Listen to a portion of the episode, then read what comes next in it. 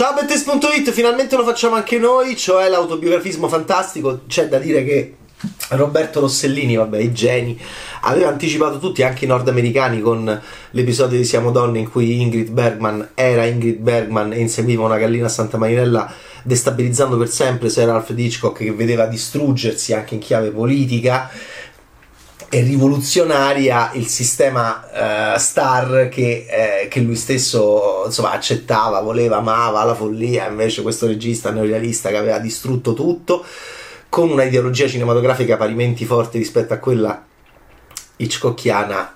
E quindi Ingrid Bergman che insegue una gallina nel cortile di Santa Marinella con Isabella Rossellini, piccolina che è Isabella Rossellini e, e tutti che sono loro c'era arrivato già un genio in quell'episodio di Siamo Donne, ma beh, ma Rossellini e Rossellini, poi ci sono arrivati anche altri, ovviamente l'autobiografismo fantastico, non creare più il tuo alter ego, essere te stesso, ma in chiave fantastica, giocare con te stesso, giocare con la realtà non è facile, la svolta diaristica di Nanni Moretti che appunto abbandona Michela Picella, forse muore alla fine di Palombella Rossa ed è Nanni Moretti in Caro Diario e Aprile e poi, e poi anche questione di cuore, appaiono Carlo Verdone, Paolo Sorrentino, Paolo Virzì. Sì, era la storia di Umberto Contarello che giocava con i veri personaggi del cinema che andavano a trovarlo in ospedale e c'erano questi registi che facevano questo cameo. Virzì usa Michele Placido in modo perfetto in Caterina va in città, Giancarlo, il personaggio divertentissimo di Sergio Castellitto che è un rosicone e rosica tutte le conventicole, la mafia, la mafia che mi tiene lontano da tutto, la mafia incontra Placido un giorno in un, in un salotto borghese, gli dice Placido proprio da lei, poi che, insomma, che non è d'accordo con me lei che è stato eh, contro la mafia nella pioggia manovra e Placido si arrabbia. L'abbiamo fatto anche noi, appaiono nei ruoli di loro stessi a volte eh, i nostri eroi dell'immaginario collettivo, però per Verdone è il caso è particolare, perché quest'uomo negli anni è diventato un mito, perché quest'uomo negli anni è non solo è entrato nel nostro immaginario collettivo, ma è una sorta di appunto Lari e Penati, è una sorta di protettore d'Italia. Verdone questo ruolo ha assunto negli ultimi anni, un uomo di sinistra per bene, atterrito dalla volgarità, atterrito dalla follia è atterrito anche dal peggioramento sociale, culturale ehm, del nostro paese, della sua città Roma. Verdone ha rappresentato tutto questo negli ultimi anni, in più le sue difficoltà di cineasta, che con le quali bisogna giocare. Allora, chapeau veramente a tutti quelli che hanno finalmente deciso di fare il nostro Carb Your Enthusiasm. Il mio entusiasmo eh, non si ridimensiona come scherzava Larry David nei panni di Larry David in quella serie epocale di vent'anni fa in Nord America, ma c'è anche La vita secondo Jim, dove su James Belushi si lavorò in un modo molto eh, raffinato per arrivare a un personaggio simile a James Belushi e, e La vita secondo Jim, stesso periodo di creazione di Carb Your Enthusiasm.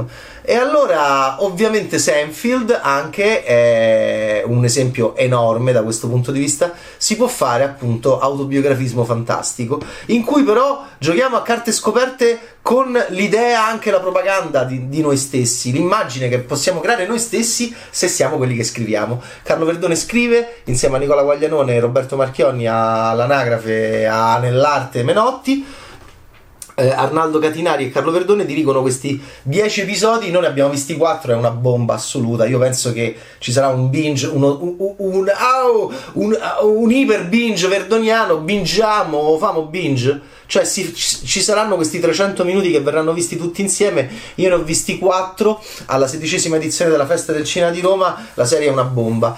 Entriamo nei crucci verdoniani, ma io chi sono? Ma lo posso fare un film d'autore? No! Gli dice Ovidio, che è Aurelio De Laurentiis, chiaramente interpretato da Stefano Ambrogi, praticamente sosia.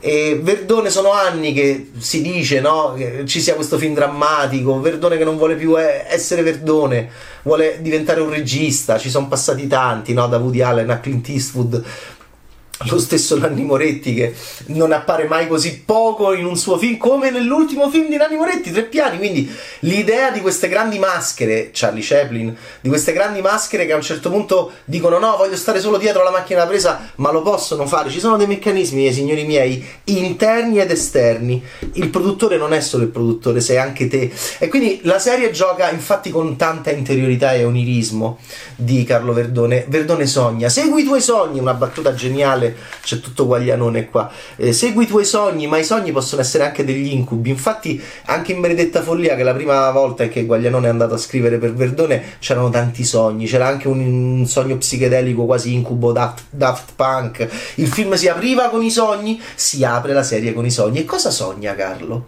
Ma chi è Carlo Verdone? Un protettore? Ma, ma ma cosa sogna Carlo Verdone? Di vincere la Palma d'Oro a Cannes?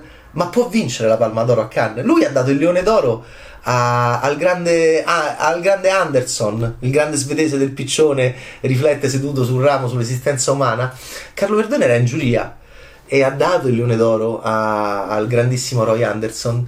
Eh, ma Verdone vuole vincere la Palma d'Oro. Ci sono, come essere John Malkovich di Spike Jones, ci sono tutti Verdone in platea eh, vi svelo solo questo inizio geniale. Verdone che viene premiato da Verdone, che viene appreduto da, da, da, Verdone, John Malkovich, Malkovich, Malkovich, Malkovich, come nell'incubo di Charlie Kaufman, un altro che ha lavorato molto sull'autobiografismo fantastico, ovviamente, e pensiamo al lato di Orchidee, questa serie è magnifica perché Verdone, no, voi vedrete Verdone con i grucci verdoniani in chiave molto cinefil molto quasi da critico cinematografico, ecco perché sono andato fuori di testa, tutte le riflessioni che anche io ho fatto in, or- in orribili video recensioni su quante volte può baciare ancora, sei ancora un eroe romantico, comico trombante, comico non trombante, ok ti abbiamo creduto come trombante, ma adesso lo puoi essere ancora, perché le attrici, ehm, eh, perché baci delle attrici che hanno 30 anni meno di te, mm, l'ultimo film alleniano disastroso su, da questo punto di vista fu La maledizione dello scorpione Giada, poi da lì meno male è cominciato a ha cominciato a fare il nonno. Ma Carlo Verdone può fare il nonno?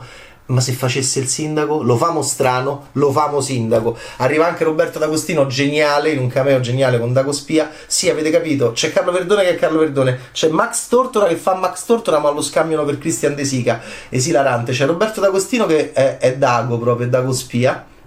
E c'è questo gioco geniale a pochissimi giorni dall'elezione del nuovo sindaco di Roma, di immaginare Carlo Verdone che possa essere sindaco di Roma. Eh, e allora Alberto Sordi lo è stato per, per, un, per, per, un, giorno, è stata una cosa indimenticabile per noi romani. E Carlo Verdone, e se, e se diventasse sindaco? A questo punto parte, io ho visto quattro episodi, nel primo c'è l'incontro esilarante con Ovidio che è Aurelio, ehm, che dice no, sto film che vuoi fare triste, ma stiamo a scherzare o famo strano, o famo strano, o famo anziano, fai il film con tutti i tormentoni, ci saranno tutti i tormentoni. Senti, mi fai Marisol, come la chiama? Marisol, no, Marisol! E gli chiedono di fare così, tutte cose che lui ha anche scritto nelle sue bellissime autobiografie. Vi consiglio di leggere La casa sotto i portici, che è un, un libro straziante di ricordi verdoniani di casa di mamma e papà e casa sua.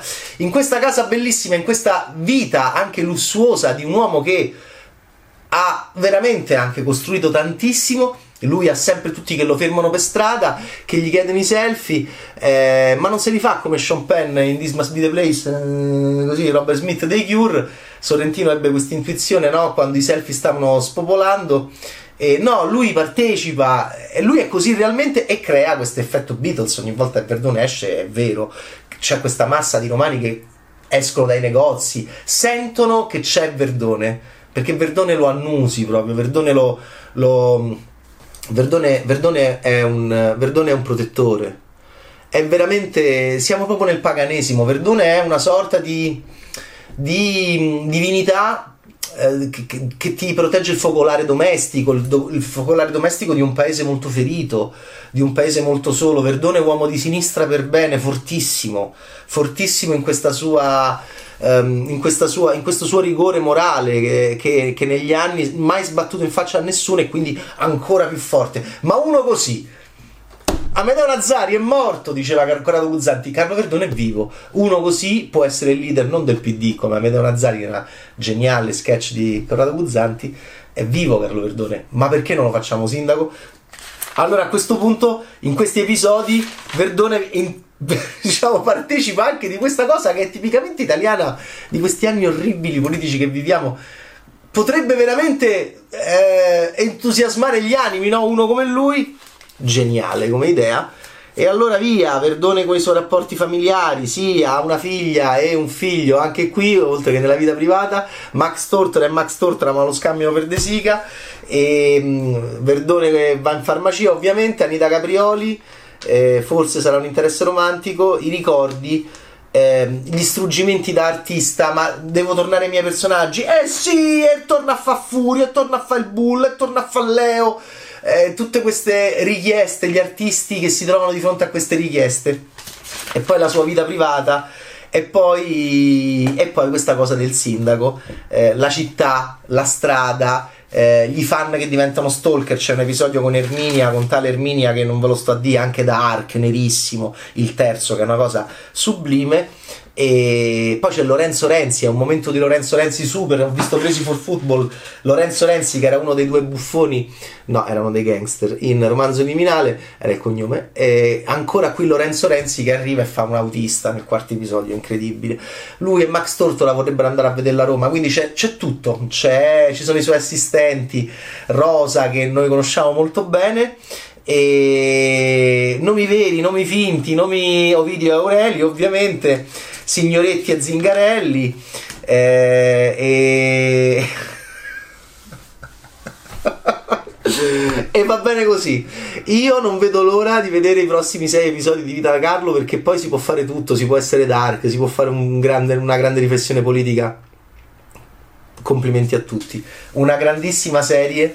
Siamo arrivati anche noi ad avere il nostro Carb Your Enthusiasm. Ma visto che c'è Verdone e non Larry David, è una chiave più malinconica. Eh, c'è Verdone a un certo punto che ne parla proprio.